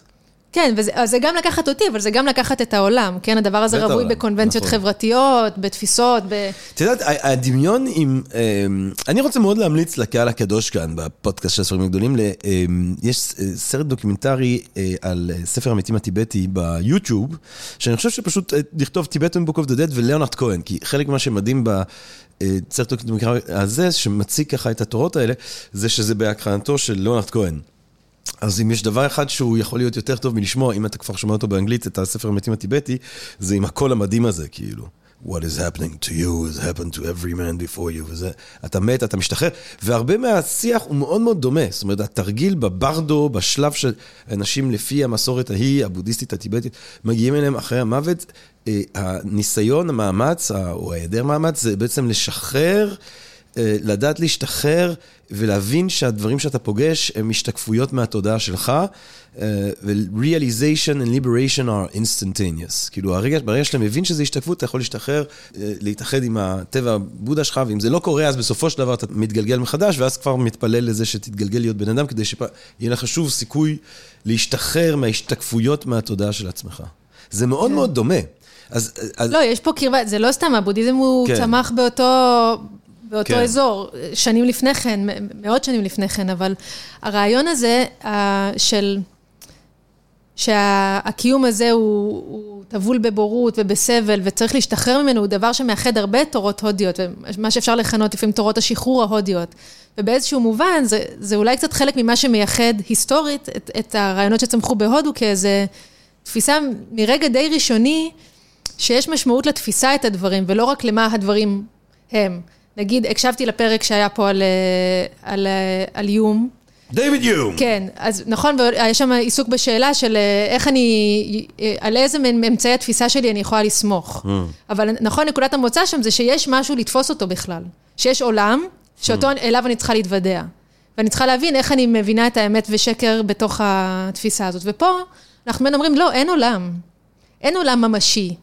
אין משהו, אין אובייקט שהוא בעל ערך אבסולוטי של אמת. זה מעניין, כי שנייה אחרי יום הרי, ודווקא הטלת הספק הזאת של יום מובילה לקאנט, שהוא שונה כמובן בכל מיני דברים, מרחוק הכל אה, דומה, מקרוב הכל שונה, אבל, אבל אצל קאנט אנחנו נתחיל להשתחרר מרעיון של עולם לכשעצמו. לפחות הוא יגיד, אנחנו לא יכולים אי פעם לדעת בשום צורה ובשום אופן, אנחנו לא יכולים לדעת שום דבר לגבי העולם לכשעצמו, אנחנו רק יכולים לדעת את העולם כפי שאנחנו חווים אותו. זה קאנט בעקבות יום. כן. ואז אה, בעקבות קאנט יש מישהו כמו שופנור במאה ה-19, שהוא הפילוסוף המערבי הראשון שממש אה, ינזן. אה, מהטקסטים ההודיים, זאת אומרת, הוא, הוא יגיע למסקנה אה, שמאוד מזכירות הרבה תורות הודיות, ואז כשהוא יקרא את התורות ההודיות, הוא לחלוטין יאמץ אותן. כן, כן. הוא חי רק עם פודלים. אני חושבת ששמעתי שהוא קרא לכלב שלו אטמן. כן, היו לו כל פעם פודל, עכשיו, זה לא, זה לא כלב אחד, כל פעם. אה. כל כלב שהיה לו, היה סדרה של פודלים, הם כולם, השם שלהם היה אטמן. מעניין. כן. בכל אופן, אני לא, אני לא, אני לא חושבת שזה יעשה עוול לעשות עכשיו איזה מין השוואת מקרו, מערב הודו, זה, כן, זה לא, תמיד חוטא זה... בהמון המון טעויות, ואני בטח לא מומחית לזה. אני רוצה להגיד שתי דברים, כי... אה, אה, זה נכון מאוד, ובצדק רב, במיוחד בעולם המחקר, שמאוד חושדים מלעשות את ההשוואות מקרו האלה, כי תמיד אתה בעצם glossing over את כל המורכבויות של הסיטואציה ושל הקונטקסט ושל ההקשרים, ואתה משתמש במילים באותה צורה בגלל שזה תורגם ככה, למרות שהמקור בכלל כבר שונה, וזה אפילו, זה רק הטיפ של, ה, של הקרחון, של הבעיות, של חוסר הבנה. אבל אני כן חושב שלמרות הכל, אני עדיין מאמין ב... שותפויות עמוקות מאוד בחוויה האנושית. אני עדיין חושב שיש תובנות שייתכן מאוד שהן כלל אנושיות, כמו שדיברנו בפרק הקודם שהקלטנו על האלף לילה ולילה, שבדיחות פלוצים זה משהו שאפשר למצוא אה, ביוון ובשייקספיר ובצרפת וב, אה, ובאלף לילה ולילה וביפן, כאילו יש, אז אני גם חושב שיש רעיונות אה, מסוימים שמפציעים התגלמויות שונות, אבל שהם כן משקפים איזשהו סוג של משהו אוניברסלי לגבי תודעה. אני יודע שזו לא תפיסה שהיא הכי פופולרית בימינו אנו, אבל זה ככה זה נראה לי. אני כן חושבת שמה שאני כן יכולה לחתום עליו בהקשר שלנו, זה שהחוויה הזו של רמה, שהוא באיזשהו שלב בחיים אומר לעצמו, בשביל מה כל זה, היא מאוד אוניברסלית. היא, אפשר להזדהות איתה גם ב-2023 בישראל או בכל מדינה אחרת, והיה, מסתבר, אפשר להזדהות איתה גם במאה העשירית בקשמיר, שזה כנראה המקור של הטקסט הזה. Uh, הדבר הזה, השאלה הזאת של בשביל מה כל זה, היא לא, היא לא מודרנית, באמת. Uh, ולכן אני חושבת שזה בין היתר הכוח כן. של זה, כי יש פה משהו uh, שהוא פילוסופי, אבל הוא מאוד אישי. וזה מעניין שבאמת זה... הביטוי המובהק של זה ביהדות האחראית, כן, הבל הבלים הכל הבל, זה גם משוייך למלך, גם אם... כן, אני חושבת ש... תראה, בהקשר פה יש פה כל מיני uh, ניואנסים uh, מסורתיים של... Uh, פתאום זה טקסט שהוא, זה לא פתאום, יש עוד טקסטים קודמים לזה שהם כאלה, אבל שהם סביב דמות של מלך באמת, ולא דמות של חכם, כלומר, וסישתא הוא ברהמין חכם, אבל יש פה ידע שניתן באופן אחר, סביב איזשהו... סליחה, אני מנסה לומר שיש פה גם משהו שעוסק באידיאל המלוכה באיזשהו אופן. כן, כן. כן, הטקסט אומר לנו מי, מי הוא... הוא עושה איזשהו טייק על הרמיינה ואומר, מלך ראוי הוא מלך ש... אה, עם תודעה משוחררת. הוא לא בהכרח רק, רק המלך שעושה את הכל על פי חוק הדהרמה. כן, יש פה איזה, יש פה ויכוח פנים הודי במובן הזה. ובהקשר הזה יש חשיבות למשמעות של המלך, כי יש פה גם איזו אמירה חברתית ואמירה על אידיאלים חברתיים. בואי תדברי איתנו, נוגה אה, פיינגלנט, על uh, הריקנות של הדברים. שזה תמה של כל הזמן. קשה, הריק. קשה. דברי איתי על הריק. אני רוצה לשמוע על הריק. כן. מאחורי הכל ריק. היה לי, היה לי חוויה כזה לפני כמה שבועות, שפתאום הרגשתי שה... בצורה מאוד מוחשית, אה, טוב, לא נתאר את הנסיבות, אבל בצורה מאוד מוחשית הרגשתי שהכל ריק. שיש צורות, אפשר לעשות צורות, אבל מאחורי הצורות ריק. כן. יש מילים, יש חיים, מאחורי הכל ריק. כן, אני חושבת שגם זה, דרך אגב, דבר אוניברסלי. כן, החוויה הזו, כאילו, ה... אני מניחה שהרבה אנשים שמקשיבים לזה עכשיו, זה מדגדג להם באיזשהו רגע כן, פרטי. כן, כן. אה, באופן כזה, כלומר זה לא, באמת לא עניין שהוא רק אה, התחכמות פילוסופית. מה וסישתא? מה, מה החכם וסישתא יכול לעזור לנו? יש לנו איזו מין מורכבות, כי זה ריק שאיננו ריק, במובן הזה שהוא נכון. תודעה, ויש בו, יש בה איזה... משהו קיים, משהו בקטע המוזר הזה להיות קיים, אבל הוא ריק. אבל המשהו הזה הוא לא ניתן לתפיסה, הוא לא ניתן לתיאור, קשה לומר עליו משהו של ממש, כי כל דבר כזה הוא, הוא חוטא. אבל באיזשהו אופן, אני חושבת שגם כעמדה מאוד בסיסית, ש... להתייחס לדברים כ... כ... איך שאת נגיד אמרת, מופעים אבל שהם ריקים. יש בזה משהו שהוא גם מאוד עצוב והוא גם מאוד משחרר mm. באותה, באותה נשימה. אמ, יש משהו ב... נגיד העבר, את יודעת, בצורה הכי מוחשית, לפעמים אני חושב, יש לי כל מיני מחשבות, לפעמים, אתה יודע, זה, זה מחשבות כאלה אפילו על גבול שלא מנוסחות, לפעמים אני חושב שעבר, מה זה עבר? איפה עבר? זאת אומרת, איפה עבר, נכון? איפה, איפה זה הדבר הזה שהוא עבר? היה, אה, אני אנטוורפן של שנות ה-80, איפה זה? איפה, מה זה? זאת אומרת, ואני אומר, זה, זה, שם גדלתי, זה, זה, זה כלום, זה אפילו לא הבל הבלים, זה הידודי תודעה, זה לא, זה אי קיום. זה... תראה, במובן הזה זה... זה... עכשיו, אם העבר הוא אי קיום, אז, אז, אז, אז, אז מה עם ההווה? כן? לפעמים אני אומר לעצמי שהעבר עדיין קיים, פשוט זה כמו כשאתה עובר ברחוב, אתה כבר לא במספר 1, אתה במספר 30, אז זה עדיין קיים, בעבר זה עדיין קיים, אבל, אבל מצד שני, מנקודת זווית אחרת, זה, זה כלום מוחלט. עכשיו, אם העבר זה כלום מוחלט, אז, אז, אז מהו ההווה? למה ההווה לא כלום מוחלט? קודם כל, אולי הוא כן. נכון. אני חושבת שזה כן, התיאור הזה שלך, אז הוא מאוד ממחיש את, ה, את הכוח הזה של סיפור. כי העבר שלך הוא קיים כסיפור. כסיפור שאתה מספר, כן. כסיפור שעוד אנשים שהשתתפו מספרים אולי, נכון? אנחנו... כן. סיפור בתוך הראש שלנו, כן. לפעמים הוא מדובר, לפעמים הוא כתוב, לפעמים הוא אף אחד מהם. ושבאיזשהו אופן באמת אין לזה ממשות. נכון. אה, וקשה, ו, וכנראה גם הרגע הזה שבו אנחנו משוחחים עכשיו, הוא, נכון. הוא לא הרבה יותר מזה. אם, אם אולי פחות. אולי פחות. ו... לא, אבל אני חושבת שכן חשוב לי לומר... אנחנו מוקלטים אבל. השיחה הזאת תתקיים לעולם ועד. כן, אבל אתה יודע... חייזרים בעוד 200 מיליון שנה יקשיבו לפודקאסט של המרכז אבל- האקדמי שלהם, יגידו, אני אני רוצה שה- להירשם, אבל זה כבר לא קיים 200 מיליון שנה. הת- התיעוד, ו, ובית, ואולי גם האובססיית התיעוד של העידן שלנו, אה, זה כלום, זה זה עוד היא, יותר היא כלום. ביטוי של כן. החרדה הזאת שאתה מתאר. כן, כן, ברור. כאילו אנחנו נ, נ, נ, נייצר אחיזה, מישהו יראה, אוקיי, מישהו... מה, מה? ואז כזה השמש מתפוצץ, לא, אבל זה יסחוט את השמש. הפודקאסט הזה יסחוט את השמש. אה, אפשר לקוות, או... אני לא חושב שהוא יסחוט את היקום הזה בהכרח. זה תלוי. אני עובד על כל מיני, יש לי תוכניות, אבל זה לא קשור לזה. לא, תראה, אני כן ריק, חושבת- אבל מאחורי זה ריק. מאחורי זה ריק. אבל. זהו, זה, אני, מבחינה, כדי שאני, אני כן חשוב להיות נאמנה באיזשהו אופן לטקסט הזה, ושיש פה איזשהו ניואנס, שנגיד לצורך העניין בבודהיזם, יש איזה ריק שהוא באמת ריק. אין, אין, האידיאל הוא אין אני, אין אטמן, כן. אה, הוא איזה, הוא הכחדה, הכחדה מוחלטת של כן. תנועת התודעה והכל, ופה יש איזה מעין, ה- יש איזשהו יש, שהוא עם איכויות של עין. העניין כן, הוא, אני, אני פעם מע- קראתי מעגל. פרשנות של, של ה- אה, אנטמן, אה, של האין, או הריקנות האני, או האין אני הבודהיסטי, שכאילו באו לבודה ואמרו לו, אבל מה זה האין אני הזה? והוא שמר על שתיקה, אה, אה, יש אני, יש, הוא שמר על שתיקה אצילית. אז אם כששואלים אותו, יש אני, למה אתה שומר על שתיקה אצילית? הרי הוא שמר כאילו על שתיק, שתיקה אצילית לכל דבר שלא מתייחס לשחרור מהסבל. אה, ואז אה, באיזשהו שלב הוא אומר, אני לא זוכר אם זה בודה עצמו, לא זוכר בדיוק מה, אבל קראתי פרשנות שמדברת על זה שהאין אני זה רוצה להגיד שאני ריק, וכשאתה אומר על משהו שהוא ריק, זה לא מוחלט, זה לא איזושהי אמירה אונתולוגית לגבי הדברים אה, בעולם עצמו, אלא זה, זה, זה אומר משהו יותר נקודתית, שזה הוא ריק ממשהו. וממשהו האני ריק, מאיזשהו יסוד שמבדיל בינו לבין כל שאר התופעות. כן, אז על פי רוב, אני חושבת שיעמדו על הניואנס הזה שאין אין משהו שהוא אה, נצחי והוא נבדל והוא קבוע. בדיוק. אז, לא רוצ... אז, אז אתה לא בעצם מחויב לאיזושהי אמירה לגבי עצם היש, אתה פשוט מחויב לאמירה שאומרת שהאני הוא לא מתקיים כאיזשהו סוג של יסוד נבדל, מהותני, סגור. כן, אין משהו שהוא הוא בעל איכות קבועה אה, אז- נצחית. אז- אוקיי, אז- אבל פה יש לנו פה. משהו כזה, או. שהוא תודעה. או, ו... אבל התודעה, מהטבע שלה, היא, היא ריקה, ואם אין איזה מגרש משחקים כזה, שהיא אולי תודעת הבורא, שהוא כל הזמן, הוא מדמיין את בעצם כולנו. השאלה היא שאלת התודעה, כאילו. כן. האטמן בתוך הברמן. אה, אני לא יודעת אם הייתי מחברת את זה פה, אבל אה, כאילו באיזשהו אופן אולי תמיד אולי כן. תני לנו קצת רקע על האטמן בתוך הברמן הקלאסי, ואז לראות איך שזה שונה בטקסט כן, הזה. אני חושבת שבאופן גס אפשר לחלק את האטמן, כ...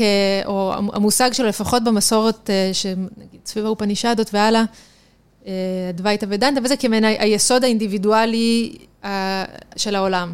Mm. איזשהו, משהו שהוא כן בעל יסוד, הוא כן איזשהו יש, הוא אחדותי, Mm. והברהמן הוא, הוא הריבוי. Hmm. מה בדיוק היחסים בין השניים? האם הריבוי הזה הוא אה, חלקיקים של, ה, של האחד, או שהוא מופעים שלו במובן הזה של אה, איזה שהם השתקפויות כאלה, אבל אתה מבין מה אני אומרת? כאילו, האם זה... יש איזו נפרדות בין הריבוי לאח, לאחדות, או אבל שזה שנייה, אחד? הברמן זה הכללי, נכון? הברמן כן. זה ה... זה ה... זה כאילו, זה העצם הישי, זה ה... אבל ב- במו- הכלל במופ- קיום. כן, אבל הכלל הזה במובן של גם כלל הפרטים. ו- ו- והאטמן, נגיד, האטמן זה כזה ה- העצמיות שלי הפרטיקולרית, שבסופו של דבר היא בתוך הברמן. אבל היא לא בדיוק פרטיקולרית, היא, היא העצמיות של כל היצורים, וכל הפרטים של העולם. כי, כי, היא לא שלך, כי היא לא היא, נוגה. היא, היא באיזושהי צורה, לא, היא לא שלי, היא לא שלי, היא לא של, היא לא ש... היא שייכת, כאילו, כנראה שאני... היא מתפרקת אל תוך הכלל כלומר, הזה. כשאני אתעורר לה- אה, ואתוודע לאטמן, אני כנראה אבין שאני ואתה זה... אין, אין בינינו הבדל. כי אנחנו אותו אבל- יסוד. אבל אז, ו- ואז מה אבל קורה? ככה גם הצמח פה וה, וה, והחתול, כלומר, זה לא ייחודי אז לבני איך אדם. זה שונה מאשר להתעורר לתוך האטמן, איך זה שונה מלהתעורר לתוך הברמן, לתוך היש הנצחי האינסופי? אני חושבת שאני לא... אני, אני לא רוצה לומר דברים שאני לא מספיק מבינה בהם, אבל אבל... את לא קיימת. כן. אז אני יכולה להגיד מה שבא לי, כי יש בזה איזו מידה של חו- חירות, מאוד. אנחנו חולמים עכשיו. אמ, אני חושבת שהברמן הוא, הוא, זה לא או-או. הם מופיעים יחד, כלומר, השאלה שלך היא לא, היא לא, היא, היא לא נוגעת לדבר, כי זה לא שאני או מתוודעת לברמן או לאטמן, hmm. אלא יש איזו הבנה שיש איזשהו יסוד, שהוא האטמן, והוא מופיע, הוא מופיע, או אנחנו מכירים אותו דרך הברמן אולי, כריבוי. Hmm. יש בטח מי שיתארו את זה אחרת. כלומר, hmm. יש פה עוד הרבה ניואנסים שאני לא, לא רוצה להיכנס אליהם עכשיו, כי זה יבלבל את כולנו. Hmm. אבל אין פה דיכוטומיה של זה או זה או זה, הם לא בתחרות. לא. הם, הם, הם באותו סל אה, כן, מחשבה. לא, זה זום אין. כן. וש... הזום אאוט זה אברהם נאמן, הזום אין זה יותר... כלומר, אין, אין... אה, הם באיזשהו אופן שני צדדים של אותו המטבע. כן. אה, ולכן אין זה לא, אני לא יכולה בדיוק לעמוד פה על הבדל של ההתוודות הזאת, היא, היא כבר, אתה, אם אתה אוחז באמת, אז זהו, אתה האמת. אז סוג, וסוג המחשבות האלה זה באמת המחשבות הטקסטים הקלאסיים, העתיקים יותר של ההינדואיזם, שהיוגה אה, וסישטה, איך היא, לאן היא לוקחת את הדבר הזה? איך היא מתייחדת אל מול המחשבות האלה, או ממשיכה אותן? כן, אז אני חושבת שהיא גם וגם, היא גם מתייחדת והיא גם ממשיכה אותן. אה, קודם כל בצורה הטקסטואלית הזאת של הסיפור בתוך סיפור, כן, הזכרת קודם את אה, סיפורי אלף לילה ולילה, יש לנו פה איזה מין מבנה עלילתי קצת דומה. ושעוד בתוך הסיפורים שוסיצ'ה מספר, יש עוד סיפור בתוך סיפור בתוך סיפור, כמו שקצת סיפרתי קודם על האישה באבן, mm. שהיא מספרת לו מה שבעלה עשה, ושהוא מספר, ש... יש, ווסישטה מספר שהוא הלך, כאילו, יש פה, לא כאילו, יש פה הרבה הרבה שכבות. Mm. אז במובן הזה, אבל גם במובן ש... קודם כל, היא כבר מתקיימת בעולם שהדברים האלה קיימים. המסור... האופנישדות קיימות, האדווייתא קיימת, היוגה קיימת, הבודהיזם קיים, השייביזם הקשמירי קיים, ו... תראה, ככל הנראה, במקור, זה היה איזשהו טקסט של אסכולה אה, ייחודית ש, שלא נוש... לא נותר ממנה mm. תיעוד. ואז, עם ההתגלגלות של הטקסט, הוא קיבל אופי יותר ויותר שקשור באדווייתא, ולכן השאלות שלך על האטמן והברמן הן מאוד מאוד במקום, כי זה כנראה קיבל איזושהי אינטרפטציה דרך אחד הפרשנים, אה, והתקבע בגרסה היותר מקוצרת של הטקסט. הטקסט המקורי, שהוא נקרא מוקשה פאיה, שזה אמצעי השחרור, הוא כלל אה, כמעט 30 אלף בתי שיר. Hmm. ואחת הגרסות הכי פופולריות, שהיא נקראת הלגו יוגה וסישטה, יוגה וסישטה הקלה, המקוצרת, היא רק 5,000-6,000 אה, בתי שיר. כלומר, ואז היא קיבלה איזה אופי דרך פרשנות ודרך אינטרפנטציות, כאילו היא מייצגת את האדווייתא ודנטה, מה שזה לא בדיוק ככה. שנייה, אני בכלל לא, לא שאלתי, בתי שיר, זאת אומרת, במקור זה ב... בשלוקות, כן. שלוקות? זה, כן, שלוקה זה אחד המשקלים לבית שיר בסנסקריט. אה, בהקשר שלנו זה מעניין לספר שהרמאיינה... זה טקסט בסנסקריט, גם זה לא שאלתי אפילו. זה טקסט בסנסקריט, כן, כן, זה המובן כן. מאליו, אבל זה כן. כנראה לא. אה, מעניין לספר בהקשר שלנו, שהרמאיינה היא נחשבת אה, כמו השיר הראשון, ובסיפור הרקע שלה, בסיפור המסגרת שלה, יש את ולמיקי, שהוא גם נחשב למחבר של הטקסט שלנו. Mm. שחוזה באיזה סצנה שהיא כמו בשיר אגדה יפנית שכתב אהוד מנור, שכנראה, אני לא יודעת מי היה קודם לאגדה היפנית או האגדה ההודית, אבל על שני הגורים, הגור והגורה בנהר, ש... שהצייד יורה באחת מהם, והוא כל כך נעצב מהמראה הזה, mm. שאומרים שמהשוקה, שזה צער, mm-hmm. יצא השלוקה, יצא בית השיר הראשון. Mm. כאילו, מתוך הצער הזה יצא בית השיר הראשון, והוא נחשב למשורר הראשון ו... וחיבר את הרמיינה. בהקשר שלנו, מסופר לנו ברקע, רקע, רקע של הסיפור המסגרת של המסגרת של המסגרת, שאחד התלמידים של ולמיקי אה, ניגש אליו ומבקש ממנו, שוולמיקי מתבקש אה, לכתוב טקסט שיביא לשחרור אה, מהסבל עבור כל היצורים. והוא כותב המשך לרמיינה. Hmm. כלומר, אנחנו במרחק מאות שנים בין הטקסטים, אבל בטקסט הראשון הוא כותב מתוך הסבל, מתוך הצער, ואת הטקסט שלנו הוא כותב כדי לשחרר מהצער. יש פה איזו מין התכתבות כזאת, ששוב, היא שוב חגה סביב הנקודה הזאת שהצער והסבל הם גם אה, מקום מאוד פוטנטי, מאוד מאוד פורה. האמצעים הספרותיים שהופכים את הטקסט לטרנספורמטיבי, על זה את uh, כותבת את התזה. תדברי כן. איתנו קצת על... אני יכולה לדבר על זה רק קצת, כי יש לי כן. עוד הרבה לצלול לתוך הסנסקריט לפני שיהיו לי דברים מאוד מאוד חכמים לומר. כן. אבל חלק מהדברים כבר הזכרתי פה, אני חושבת שה... עצם הסיפור בתוך סיפור, שמכניס אותנו כל הזמן, הוא מייצר עבורנו הקוראים חוויה של אה, כניסה לחלום והתעוררות ממנו. זה מעניין. זה, יש איזו מין המחשה של התורה. בתוך סיפור בתוך סיפור, אז אתה בעצם כל הזמן ב... זה, זה הקרקע, אה, זה, לא, גם הקרקע היא... השתקפות של משהו. אה, גם זה השתקפות של משהו, אתה כאילו... אתה כל הזמן נשאב כן, לעלילה, כן. ואז, ואז, ואז נזכר שהיא נעלמת, כן. נעלמת, אבל כש, כשהיא נעלמת, אתה חוזר לסיפור של רמה ובסיסטה, שהוא נכון. גם לא החיים שלך נכון, כקורא. נכון. אז יש פה באמת איזה שכבות שכל הזמן ממחישות את הדבר הזה. הסיפורים עצמם, כמו הסיפור שסיפרתי על האישה באבן, הם ממחישים מאוד את הטבע הזה של החלום ושל הפרויקציות של הדמיון והכוח של זה. וגם, אני חושבת שיש פה... הסיפור למשל על שלושת הנסיכים, אני חושבת שמימד האבסורד שבו, שמופיע בעוד אה, סיפורים אחרים, הוא כל כך מערער, שהוא כן. מאפשר... קצת, קצת על גבול הזן כהן, כאילו. באיזשהו אופן. כן. שמשהו ש, שמעמיד את התודעה אל מול איזה אין מוצא כזה, שהיא חייבת לשמוט את מה שהיא חושבת כנכון, את מה שהיא mm. אוחזת, כן? יש פה איזה דבר שהוא, כמו שרמה במשבר, הוא מעורר אצלנו איזשהו משבר.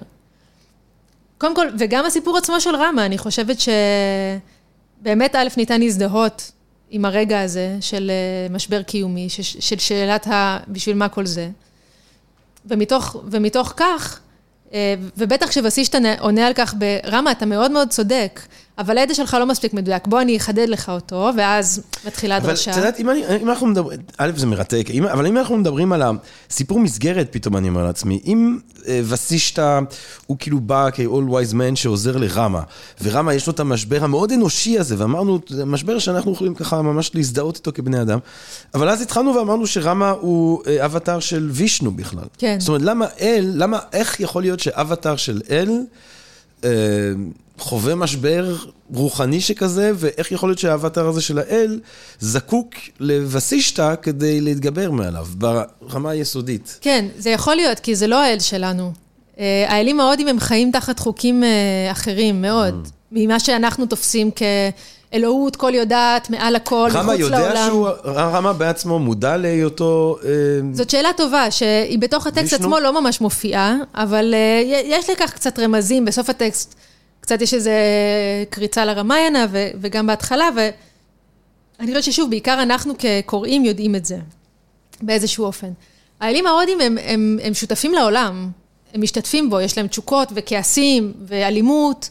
אה, הם לא יכולים, אה, בהקשר הרחב, הם כאילו לא מגיעים, כביכול לא מגיעים למוקשה, ובאמת פה יש איזושהי התפרדות בין הדמות של רמה לווישנו וישנו. לא סתם, הסיפור יכל להיגמר בזה שרמה מגלה את צורתו האלוהית כווישנו, זה לא מה שקורה. יש פה גם דמות מאוד אנושית, שמשחקת על המתח הזה, שאנחנו יודעים שיש לה רקע אה, אחר, אבל האלים ההודים הם, אה, הם, מש, הם שותפים פעילים בעולם, הם לא מחוץ אליו, הם לא משהו שהם מעליו, אה, הם כן זוכים לנצחיות, כן, הם לא מתים. לא, אבל... איך, מאיפה וסישתא הגיע לחוכמה שלו? אז וסישטה מספר על עצמו, יחסית בהתחלה, שברם הבורא ראה שהיצורים, שכל משתתפי העולם מאוד מאוד סובלים, והחליט לברוא אותו, נתן לו את חוכמתו ואמר לו, לך, לך שחרר אותם, hmm. תלמד את מה שהוריתי לך. אה, אנחנו, גם שוב, וסישטה יש לו אזכורים אה, בטקסטים קודמים, וגם הוא דמות, כלומר, זה סיפור שהוא בוחר לספר פה מסיבות שהן ברורות לנו, אה, כן, זה משרת פה את המטרה. אבל מבחינה תרבותית, הוא, יש לו מופעים אחרים אה, בוודות, שגם שם הוא כנראה מחזיק באיזשהו ידע, הוא חכם, אבל הוא מחזיק בידע קצת שונה. אמ, ואיזה, כן. דיברנו גם על התרגילי נשימה ועל הדברים האלה שהוא מתאר כעוזרים ככה להשתחרר. אמ, איזה סוג, איזה סוג של דברים הוא מתאר, כאילו, אז זה לא תיאור במובן של... התרגולי של כן. אה, עכשיו הוראות, אבל יש פה סיפור על העורב בושונדה, אה, ש...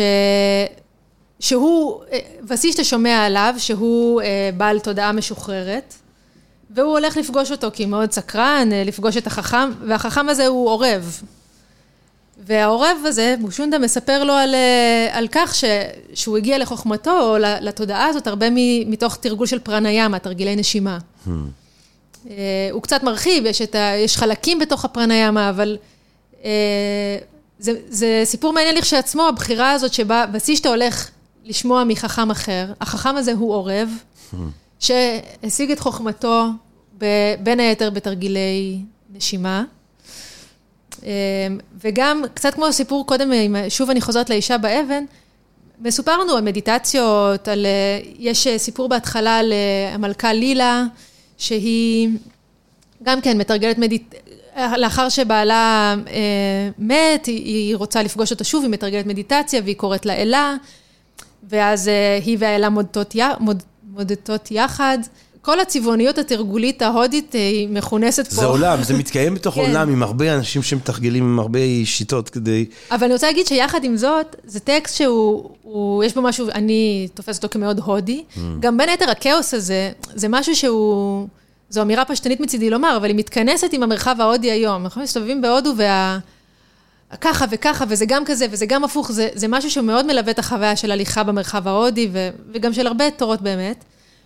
אבל, ויחד עם זאת, זה טקסט שהוא לא... אמנם הבריטים לא בחרו לתרגם אותו, אבל המורולים, השלטון, אחד השלטונות, הסולטניות המוסלמיות הכי הכי גדולות שהיו בהודו, ששלטו כמעט על כל תת היבשת במשך אה, זמן לא מבוטל, תרגמו במהלך שלטונם את הטקסט הזה לפחות אה, שלוש פעמים על ידי הסולטנים, ועוד הרבה מאוד פעמים על ידי אנשים בחצר או לא בחצר. זה תורגם לפרסית. זה, זה עורר הרבה עניין. זה, עכשיו, ברור שהיה להם גם עניין במרחב ההודי, כי הם הגיעו לשלוט על אוכלוסייה לא מוסלמית, והיה להם עניין במה מה מעסיק אותה, מה האידיאלים שלה, אולי מה, מה אידיאל המלך שלה, נגיד. Mm.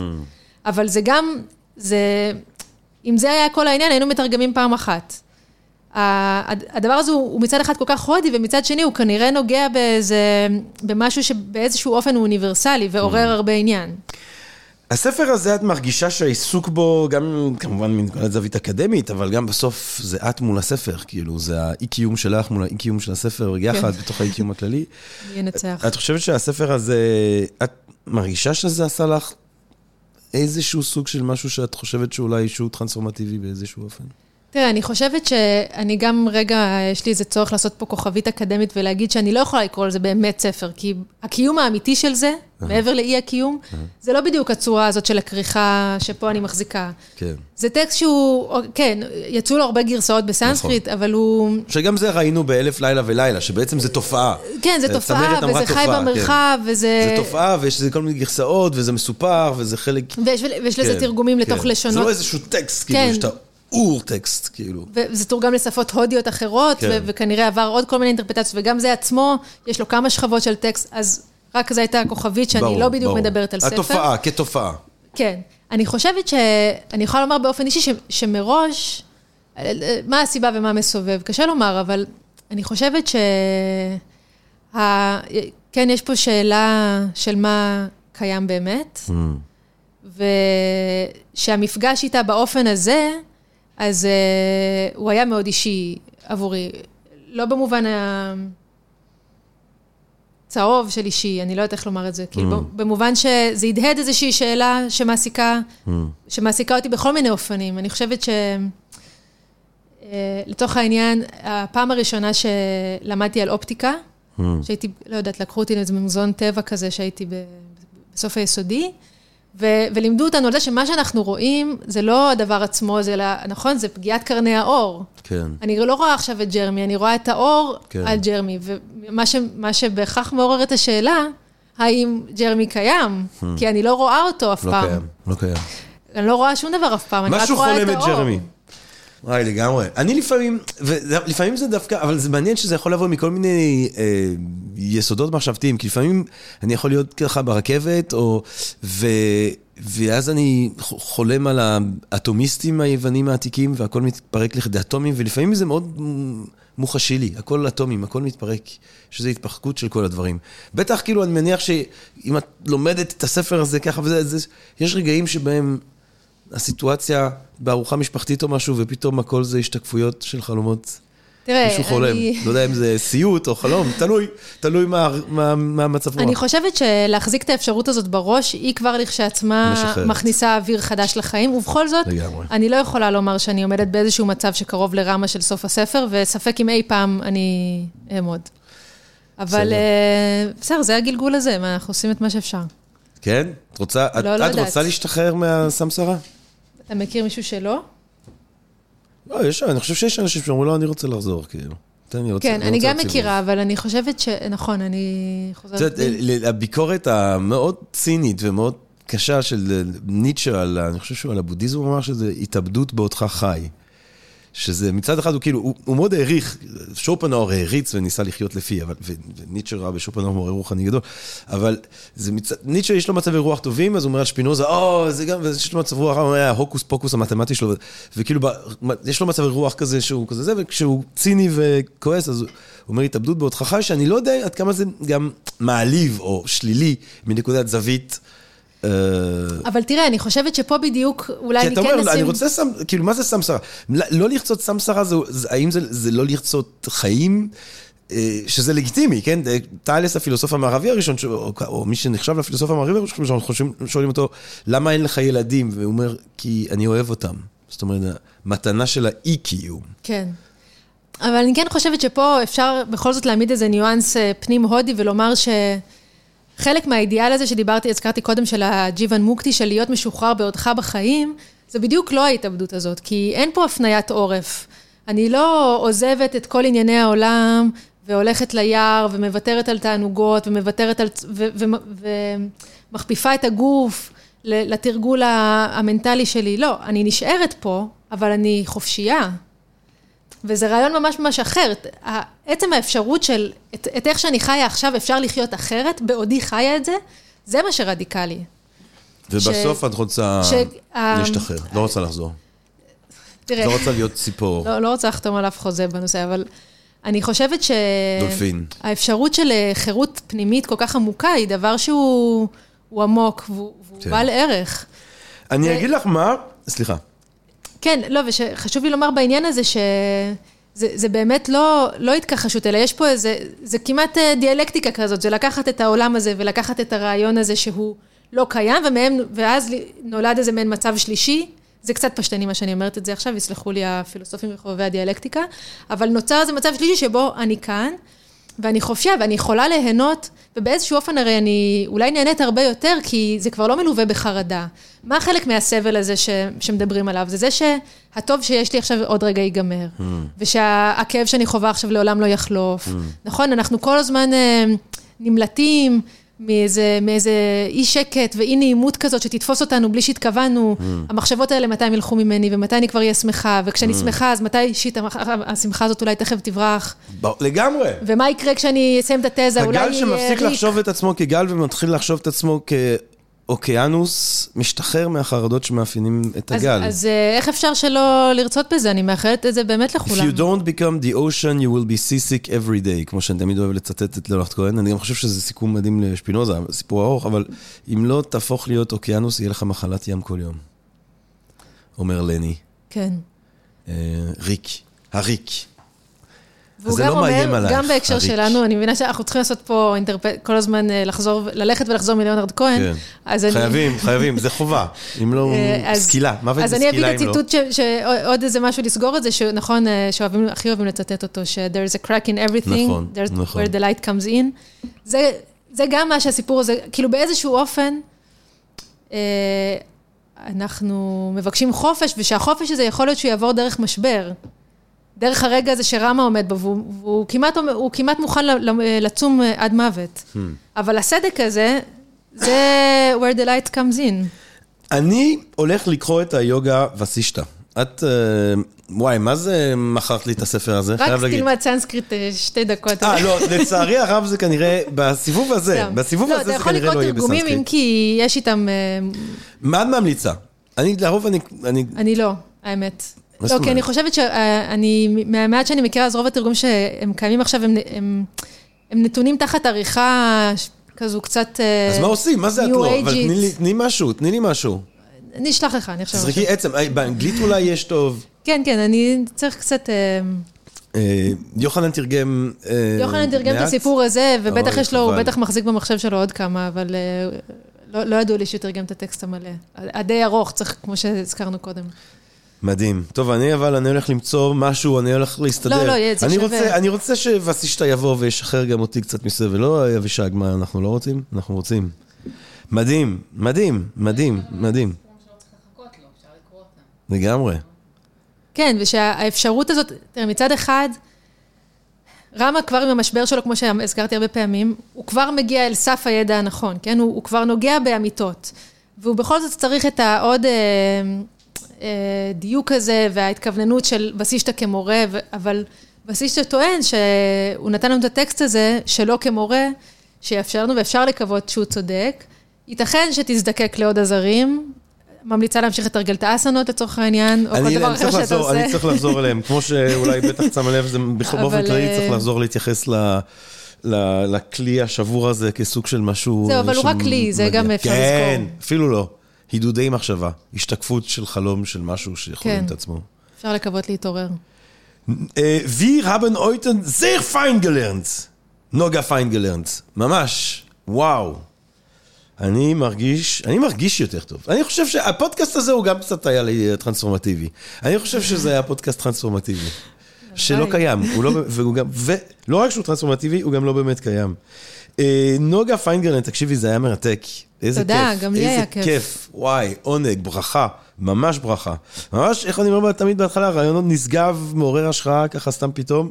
באמת ככה סתם פתאום, ובאמת מעורר השראה ופשוט מדהים, תענוג. איזה תענוג. אה, ואני חושב שעם זה אנחנו חותמים בעצם את העונה הראשונה של הפודקאסט שלנו. אה, אולי או שלא, אבל פשוט זה מרגיש לי כמו אחלה פרק סיום. כן, כי זה פשוט מרגיש, נכון שזה מרגיש כמו, זהו, הכל התפרק. כאילו, בסוף העונה הראשונה של הפודקאסט של הספרים הגדולים, פשוט הכל, זהו, הכל מתגלה הריק של הכל. אין ספרים גדולים, אין גדול, אין, ואין, אין, אין מרכז שלם. אין מרכז שלם. אין. אין. לא, לא, אין. זהו שאין. אין. את בוגרת, אנחנו דיברנו עם בוגרת של מרכז שלם, אבל היא לא קיימת ומרכז שלם לא קיים. והקהל הקדוש קיים, הוא קיים, אבל הוא גם לא קיים, הוא השתקפות שלנו ואנחנו השתקפות שלהם, הכל יתפרק, ככה בסוף העונה הראשונה.